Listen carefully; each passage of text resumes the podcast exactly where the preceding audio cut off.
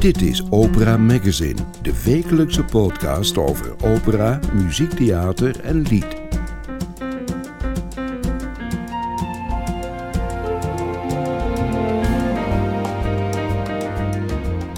Deze aflevering van Opera Magazine hoort u hoe het eraan toe gaat in het kostuumatelier van Opera Zuid. Leo van den Born werkt er al 24 jaar als maker en ontwerper van de kleding in operaproducties. Het werk van Leo en zijn collega's blijft nog lang na de voorstelling op het netvlies. Welkom bij Opera Magazine.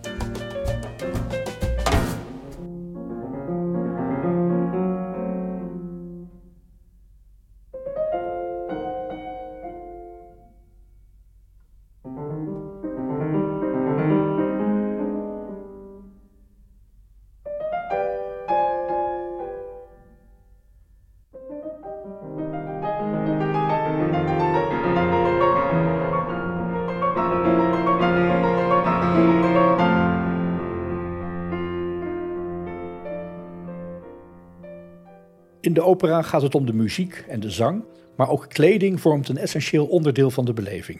So if you do come to Vienna and you plan to go to the opera, please make sure that you bring some decent clothes because wearing your most worn out jeans and a t-shirt that you've been wearing for the last three days on your trip to Vienna is very disrespectful to us. En dan gaat dit verhaal van een Weense vlogger alleen nog maar over de kleding van de bezoekers. Wat op de bühne gedragen wordt bepaalt de kracht en de geloofwaardigheid van de karakters. Dat weten ze bij Opera Zuid in Maastricht, waar het kostuumatelier de kleding maakt voor de eigen producties, maar ook voor die van andere huizen, tot in het buitenland toe. Onder leiding van Leo van den Boren worden de ontwerpen, ook die van hem, omgezet in kleding die theatraal en toch draagbaar is.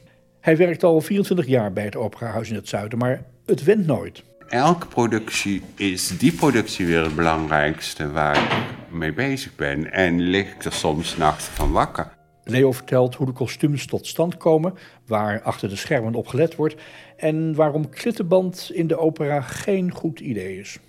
We zijn in Maastricht in Malper thuis, in het kostuumatelier van Opera Zuid, in een oude kerk, waar één ruimte helemaal is ingericht om kostuums te maken en aan te passen. Gea is aan het werk, Annie, Ben is aan het werk en hoofdkostuumatelier Leo van den Born is aan het werk om voor Opera Zuid kostuums te maken voor komende producties.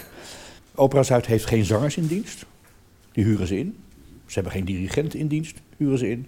Ze hebben geen repetitor in dienst, die huren ze ook in. Maar een kostuumatelier hebben ze wel. Waarom is dat zo belangrijk om dat zelf te hebben? Heel veel mensen denken dat kostuums een rode jurk is een rode jurk. Maar dat is niet zo. Die komt ook niet van de H&M? Die kan van de H&M komen, maar een zangeres heeft niet per se die maten.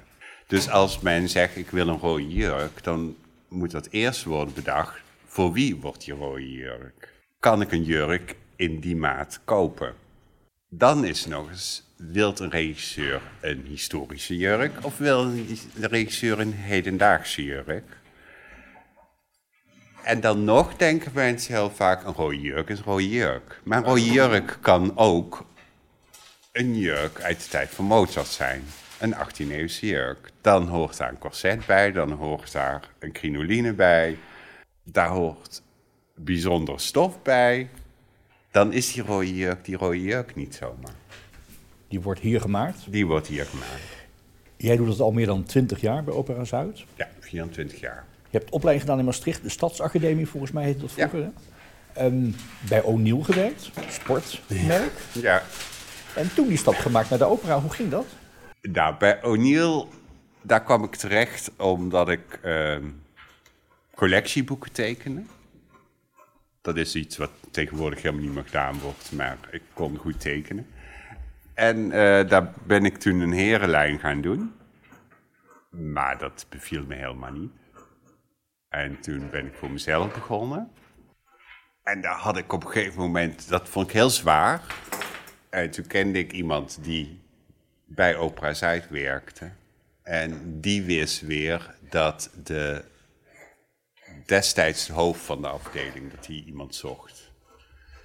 En die heeft mij toen contact, contact gebracht met die hoofd. En ehm, toen kwam ik hier en toen was het uh, liefde op eerste gezicht. Want wist je waar je aan begon? Niet per se. Ik realiseerde op de, de, puzzeltjes vielen bij elkaar die dag. Ik weet nog precies dat ik die, dat ik die dag kwam. En uh, ze waren bezig met Julietta. En uh, dat was een jaren 30 productie. En mijn liefde voor kleding en kostuums was eigenlijk ook mijn liefde voor film. En vooral de oude films. Mijn moeder op zaterdagmiddag naar die jaren 30 films met Fred Astaire en Cary Grant en Catherine Hepburn kijken. En dat was mijn liefde. En ik kwam bij Opera Zuid, dat was toch in een ander gebouw. En daar hing die kleding. En eigenlijk was dat wat ik wilde. Ik wilde nooit sportkleding bij O'Neill ontwerpen. Of nee, ik wilde eigenlijk historische dingen maken en teruggaan naar de, die, die films die ik had gezien. En dat bleek dat dat bij een operagezelschap veel beter kon dan waar dan ook. En uh, dus ik was meteen enthousiast en toen ging ik me dus ook meteen in die productie werpen en dat lukte dus ook goed.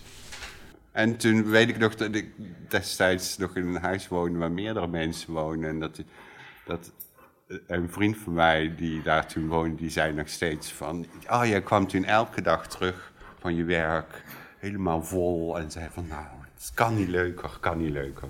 Is dat nog zo na 24 jaar? Ja, eigenlijk wel. Wat, wat wel is, is dat je natuurlijk... Uh, ondertussen heb je ik heb over de 100 producties gedaan. Ook niet alleen voor Opera Zuid, maar ook voor uh, de Reisopera. En voor Nationale Opera en voor andere uh, toneel- of uh, musicalgezelschap, van alles en nog wat. En dat je de een is de andere productie niet. En dat maakt het net zo leuk. Want soms dan moet ik dus grijs ondergoed met kartonnen dozen hebben productie gedaan. Iemand bedenkt dat? Ja, parelvissers ooit was uh, dat. Maar de productie daarna werden weer historische kostuums. En dat, werden ze met, dat was Rusalka, dat was gedeeltelijk historisch. En de andere gedeelte waren dat zeemerminnen. En dat was weer zoiets totaal anders. En daardoor, iedere drie maanden heb je gewoon ander werk. En dat is gewoon altijd weer leuk. En ze vindt altijd weer grappig dat ik elke productie weer stress heb. En elke productie is die productie weer het belangrijkste waar ik mee bezig ben. En lig ik er soms nachten van wakker. En dan denk ik, ja, dat is wel goed. Want als ik dat nog steeds na 24 jaar heb en nog steeds is die productie het belangrijkste dan vind ik het nog steeds goed en vind ik het nog steeds leuk. Ben ik nog steeds heel erg betrokken. Um, ik wil het straks hebben over het ontwerp, want je ontwerpt ook. Hè. Je hebt het Zauberfleuten gedaan, onder andere vrij recent. Maar dit is ook productie. Om ons heen wordt er druk gewerkt. Jouw collega Ben die is nu bezig met het kostuum veranderen van een Barrington... die eerst iemand anders zou zijn, maar nu een andere is voor Midsummer Night's Dream. Nou, de, de, namen staan erbij, dus het wordt echt op de persoon gemaakt. Kennelijk zijn er ook maten bekend. Nou, dat is ook zo'n ding. Um, Grote tafels waar mensen heel druk zijn met patronen. Er hangen ook wat kostuums hier op paspoppen. Heel veel beelden, heel veel foto's. Bijna moodboard-achtige wanden zijn hier te zien. Van allemaal uh, dingen die gemaakt zijn of die worden gemaakt. Tot mijn grote vreugde op weg hierheen zag ik dat buiten er nu voor de ramen van de kerk waar Opera Zuid zit enorme foto's hangen van kostuums. Ik zag uh, Jan-Willem Schaasma als de kikker in uh, Lied voor de Maan. Ik zag Huub Klaasens ook hangen in een kostuum. Dat is wel mooi, want die aandacht voor kostuums is nooit zo groot. Hè? Dat is altijd het probleem. Kostuummakers vinden vaak dat recensenten bijvoorbeeld te weinig oog hebben voor het, uh, het kostuum. Wat is het productieproces? Er komt een ontwerp binnen. Hoe, hoe, komt dat binnen? Want ik zie nu een patroon liggen, zoals ik dat vroeger ken van de patronenhoek van de Bijkorf. Die Ja. verkochten dat vroeger. Ja, dus dat is wel een beetje anders. Maar allereerst wil ik wel even zeggen, Opera Zuid heeft wel veel aandacht voor kostuums. Al was het maar in de kwaliteit. Eh, sowieso, eh Wout eh, die kwam hier en die zei meteen dat kostuumatelier, dat is heel belangrijk. Dus dat, dat heeft ons ook een goede boost weer gegeven. Maar het proces naar, de, in- naar elke productie is, we hebben een presentatie. Daar presenteert een regisseur zijn of haar visie. het conceptgesprek. Het concept, ja. Meestal kiest een regisseur ook zijn artistiek team. Dus die kiest ook de kostuumontwerper of star. Eh, en nadat wij die presentatie hebben gehad, ga ik met de, of ik, wij, gaan eh, met de ontwerper zitten en gaan alles doorspreken. Wat ligt er dan al? Is er dan een tekening of een maquette? of een... Meestal is dat een tekening, of zijn dat tekeningen. eh, dat ligt ook heel erg wat voor ontwerper het is. Want elke ontwerper is natuurlijk verschillend. Eh, als ik zelf ontwerp, dan teken ik heel veel. Maar dat komt ook omdat ik makkelijk teken. En ik tijdens het tekenen al ben aan het denken, hoe moet dit gemaakt worden? En dus ik weet precies hoe iets van achter, van voren en van alle kanten zit. Maar er zijn ook ontwerpers die heel erg stylistisch ontwerpen. En dat houdt in dat ze door tijdschriften kijken, of tegenwoordig kijk je niet meer zo naar tijdschriften, maar meer naar Pinterest kijken, en fotootjes eruit pikken en denken, dat is onze Theseus, onze eh, Rudolfo, wie dan ook. Ehm, en komen met plaatjes en zeggen, zo moet het. Dus dan moet je eigenlijk vanaf dat plaatje moet je gaan werken. Dus het is heel erg verschillend. Plaatje is er, maar dan moet het wel nog vertaald worden in een bruikbaar of een maakbaar Ja, ontwerp. en dat moeten wij dan doen. Hoe doe je dat? We bespreken de stoffen. Die worden vaak besteld bij speciale groothandels. Of we gaan op zoek bij uh, naar stoffenwinkels en waar dan ook. Of naar onze eigen opslag. Of... En dan uh, wij vragen de maten op van de zangers. Liefst willen we zelf de maten meten natuurlijk. Maar dat is vaak moeilijk omdat we met buitenlandse zangers werken. Dus uh, dan vragen we de maat erop en dan gaan wij. Uh, we hebben alles doorgesproken: van knopen, hoe zit een kraag, wat voor jurk, hoe lang moet die jurk, hoe wijd moet die jurk. En dan, uh, als we de maten hebben, gaan we patronen maken. En meestal een maand voor, uh, nou, iets langer dan een maand voor een première komen de zangers en de regisseur en de ontwerpers en allemaal weer naar Maastricht. En dan beginnen de repetities hier. En dan hebben we die eerste week hebben we ook de kostuumpassen. Dan kan nog alles veranderen. Want ik weet dat zangers uh, zijn uh, uh, op zijn minst streng als het gaat om hoe ze hun ademhaling kunnen Ja. regelen, hoe strak dingen zitten. Ja. Misschien ook wel een beetje of ze er een beetje leuk uitzien. Ik kan me voorstellen dat dat ook meespeelt. Ja. Hoe gaat zo'n moment? Is dat voortdurend hectiek en ruzie of is het ook goed overleg? Ik vind zangers helemaal niet zo lastig. De, de- de zangers zijn, zijn veel minder lastig vaak als een, eh, een acteur of zo. Omdat acteurs veel meer zoiets hebben van... ik moet me kunnen inleven in die rol op een manier van... daar hoort dat uiterlijk en daar hoort dat allemaal bij. En een zanger is veel meer van, kan ik erin zingen? En dat kostuum is voor ons ook soms vervelend bijzaak. Maar de fijnste zangers voor ons zijn natuurlijk de zangers die zeggen van... maar maar iets, ik zorg wel dat ik ermee kan werken. En wat zijn dan de veranderingen die ze nog willen? Want er zal wel eens wat veranderd moeten Ja. worden. Wat zijn dingen die Dat mensen dan ligt doen? vooral eraan of de maten kloppen. Want soms krijgen we ook wel eens maten van jaren geleden. Of zit er een corona tussen, waardoor iemand opeens heel dik is geworden. wij hadden een productie, hebben we laatst gemaakt van uh, Axel de Provence. Uh, met Jorine Beek had, was de ontwerpster en uh, Lotte de Beer de regisseuse. En daar moest een, iemand moest heel dik zijn, maar die was heel erg afgevallen. Dus een heel erg groot kostuum, dus we moesten een dikmaakpak maken. Lekker maar, warm? Ja, maar dat komt vaak voor. Je moet vaak, heel vaak mensen dunner maken, maar nog vaker mensen dik maken. Uh, dan maak je een dikmaakpak. Dus die man kreeg een dikmaakpak. En toen was de coronatijd. En toen gingen we, werd er doorgepast. En toen bleek, kwam die man. En die bleek gewoon al zijn kilo's en meer erbij gekregen.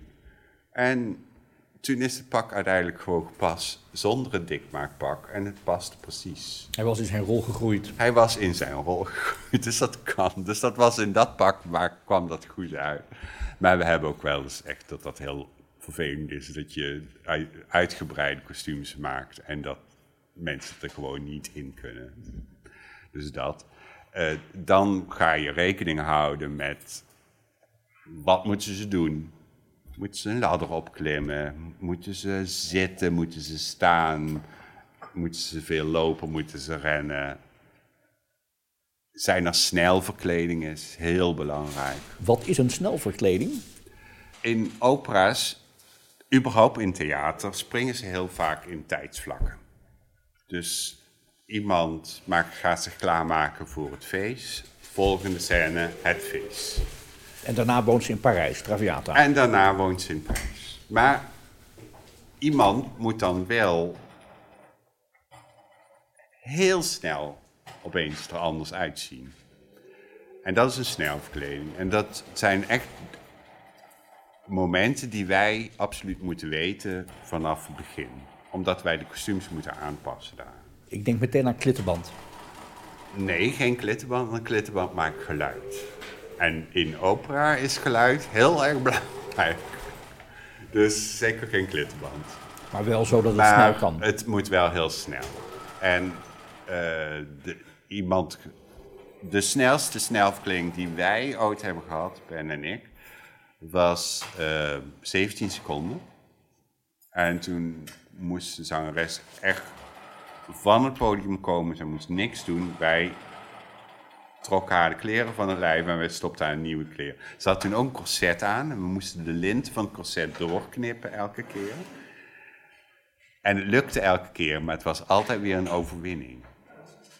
Soms moeten ook mensen snelverkleding op het podium doen. En dat is uh, dan ook echt heel veel denkwerk. Hoe gaan we dat doen? En, uh, maar dat maakt wel iets heel erg leuk. Spannend, verrassend. Ja, dus echt... Uh, eigenlijk hopen wij altijd dat in producties heel veel snelverkledingen zijn. Omdat dat heel leuk is om over na te denken. En het is ook heel leuk om dat te doen tijdens een tournee. Topsport. Ja. Ik was een paar jaar geleden in Aken bij een Tristan Isolde. En de, de Tristan die was voortdurend met zijn trui aan het trekken en aan het schikken. En ineens dacht ik van, hé, hey, je ziet nooit zangers op het podium iets aan hun kleding doen. Is dat een soort wet dat het niet mag? Als je op gaat letten, zie je nooit dat zangers als ze opstaan even hun jasje recht trekken ja, of zo. Dat stoort ons eigenlijk dat ze dat niet doen. oh ja, want het moet wel mooi zitten natuurlijk. Nou, het is, het is, dat is heel erg de ene zanger voor de andere. Je hebt zangers die alleen maar met hun rol bezig zijn, met hun zingen. En daardoor, als er iets anders gebeurt op het podium, dus een jasje blijft ergens zitten. Of, of, of een rok blijft omhoog. Wat dan ook. Ze kunnen dat niet, niet zelf dan op dat moment zo ver denken van... Oh, ik moet even met die rok wapperen, want dan is dat weer goed. Dat lukt niet. En dat is heel, ja, mensen zijn zo geconcentreerd op hun zang dat ze niet verder daarover kunnen denken. Dat is absoluut niet met iedereen zo hoor. Want er zijn ook mensen die, als je een Karen Strobers of zo, dat kan gebeuren op het podium wat je wilt, zij improviseert wel. Zij is zo, lijkt zo zeker van haar rollen altijd. dat zij, ehm, nou, valt er iets om als Karen, die raapt dat wel op. Ook al is zij de hoofdrol, maar dat, is, dat zijn zo'n mensen, daar kun je daarop vertrouwen. Dat is goed. Ja, ja. Nou wordt er hier letterlijk om ons heen gewerkt aan kostuums. Die zijn voor een deel klaar, begreep ik, voor een Midsummer Night's Dream, wat in mei in première gaat. Dat heeft een vast drietal. André Joost, een decorontwerp. Uh, Ola Mafalani, regie. Um, Regine Standvoets, kostuumontwerp. Die drie kennen we ook bijvoorbeeld van vorig jaar toen Nationale Opera die Sieben Toodzunden van Kurt Weill deed. Datzelfde drietal was daar ook verantwoordelijk voor. Um, wie heeft het laatste woord over hoe het kostuum wordt? De regisseuse. En die werkt nu al langer samen met Regine Standvoets. Dus die hebben elkaar al heel lang, al, ook in Nederland, al uh, meer dan twintig jaar zijn die uh, regelmatig samen aan het werk geweest. Um, wat gaan we hier zien? Om even een klein, klein voorproefje van wat gaan we ongeveer zien aan stijl, aan soorten kostuums. Er zitten elfjes in, veel werk. Er wordt nu een blik van verstandhouding gewisseld met, uh, met Ben. Ik weet niet of we dat wel mogen zeggen. Maar uh, er zit geen elfjes in. Zit er geen elfjes in? Nou, nou, nou. Ja, dat was, zo keken wij ook. Wij hoorden dat we Midsummer Night Dream gingen doen en wij dachten, oh, dat is lekker. Elfjes. Elfjes. En, en iemand die in een ezel moet veranderen. De, dat wordt, uh, weet ik veel. Mensen moeten gaan vliegen. Met, weet ik veel wat. Prinsen, prinsessen en alles. Het wordt anders. We gaan het nu niet verklappen. Want, nee, het wordt anders. Het, het wordt heel bijzonder. Echt heel bijzonder. Maar het wordt niet die wereld die wij dachten dat het werd. En dat is, uh, dat, dat vonden wij de, de eerste, de, de, was voor ons ook wel van, oh, ja, het is toch wel anders. Maar het wordt toch wel heel erg bijzonder. Ah. Ja. Nou is bij deze productie het ontwerp gemaakt hè, door, door Hine Standvoes. Maar bij die Zauberfleuten nog maar twee, drie jaar geleden hier uitgebreid opgevoerd in het land. Geregisseerd toen door Jorinde Keesmaat. Was jij de kostuumontwerper? En ik herinner me uh, de draaidamen met een soort glimmende uh, topjes. Ik weet niet of je dat zo moet zeggen. Ik herinner me uh, Sarastro, Bart Driessen met een enorme brede soort, soort vissersbroek bijna. En ik herinner me die geweldige wheelies, die draaiknaben die op van die wieltjesachtige gimpjes met lichtjes erin reden. Kun je iets zeggen over dat soort ideeën? Hoe ontstaan die en wat, wat zeggen ze over het ontwerp? Je, je begint bij, als je ontwerpt voor een productie, begin je altijd met heel veel gesprekken met de regisseur. Wat wil een regisseur? En de, uh, Jorinde wilde heel erg, gender was heel erg belangrijk. Het hele koor heeft, het hele koor, bijna iedereen heeft een tok. Een tok is eigenlijk een, iets uit de, de 16e eeuw. Een, een deel van, ja, het was niet eens, het was een los deel van een broek waar eigenlijk je mannelijkheid in lag. Voor de bescherming en de veiligheid. Ja. En uh, dat groeide uit tot een heel groot ding vaak, wat heel erg bijzonder werd versierd. En dus in deze hele productie, bijna iedereen heeft dat, man, vrouw, om dat genderidee naar elkaar te brengen. Er zijn ook uh, mannen dragen rokken, vrouwen dragen broeken. Maar daarnaast wordt ook de mannelijkheid en de vrouwelijkheid heel erg benadrukt. Monostatos heeft een leren pak aan waar zijn spieren extra naar buiten worden gebracht. De eerste reactie, of de eerste keer dat wij afspraken, Jorin en ik, wilde Jorin ook, ook uitgaan van een soort van supermensen. En dat was ook wel waarom die spieren werd heel erg belangrijk. Dus daarom dat, dat Tamino dus inderdaad een pak aan heeft met, waar we met opvulling echt gewoon hem een, een, een, een sixpack en enorme borstspieren hebben gegeven. Uh, Tamina heeft ook een, een, prachtig colbertjasje aan, waar wel haar borsten heel prominent in aanwezig zijn.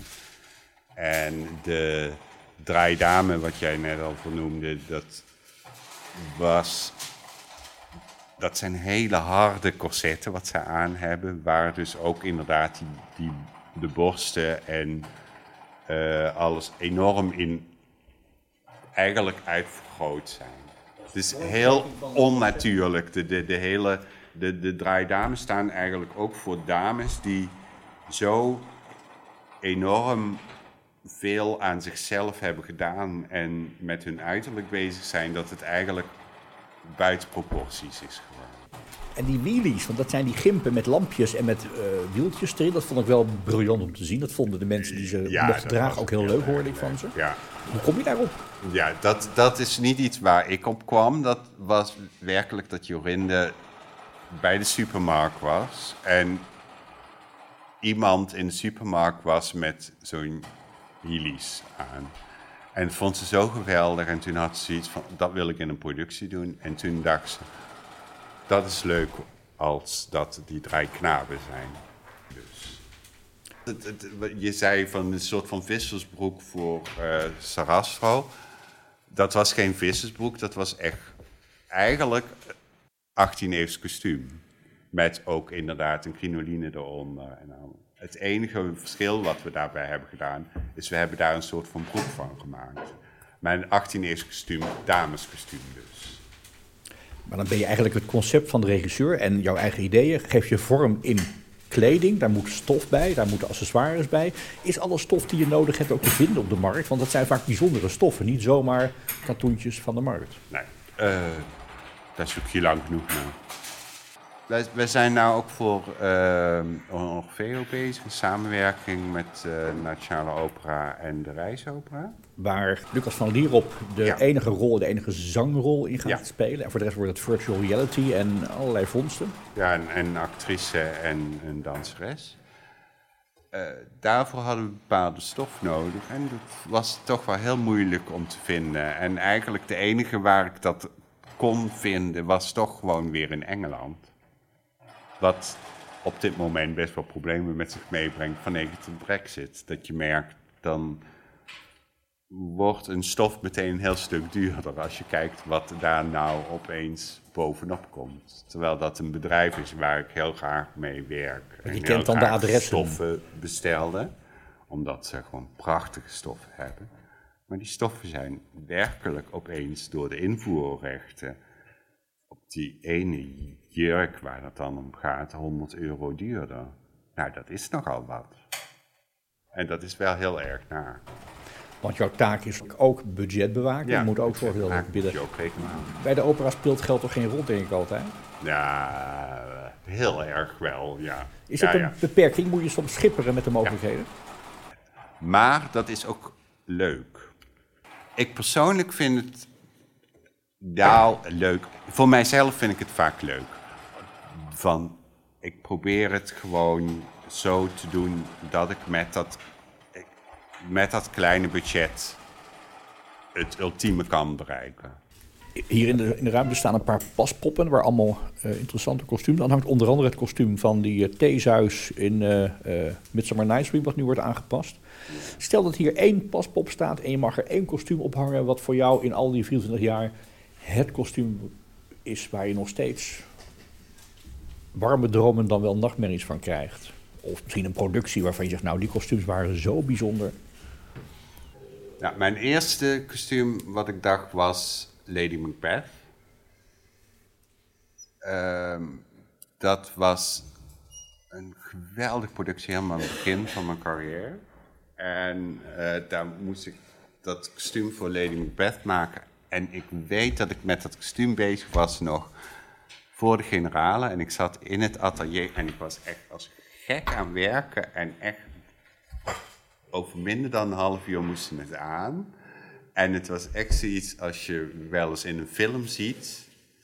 Dat iets moet klaar nog. En dat je nog die laatste steek. En dat er mensen bij mij stonden die met de auto dan de jurk naar theater zouden brengen. En dan.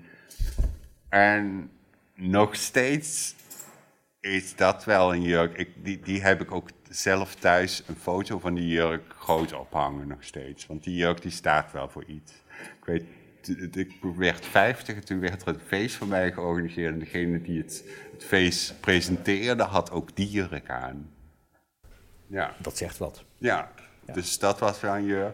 En daarnaast hebben we met bepaalde ontwerpers gewerkt. Ik wil bijvoorbeeld Marit van den Burg eh, noemen.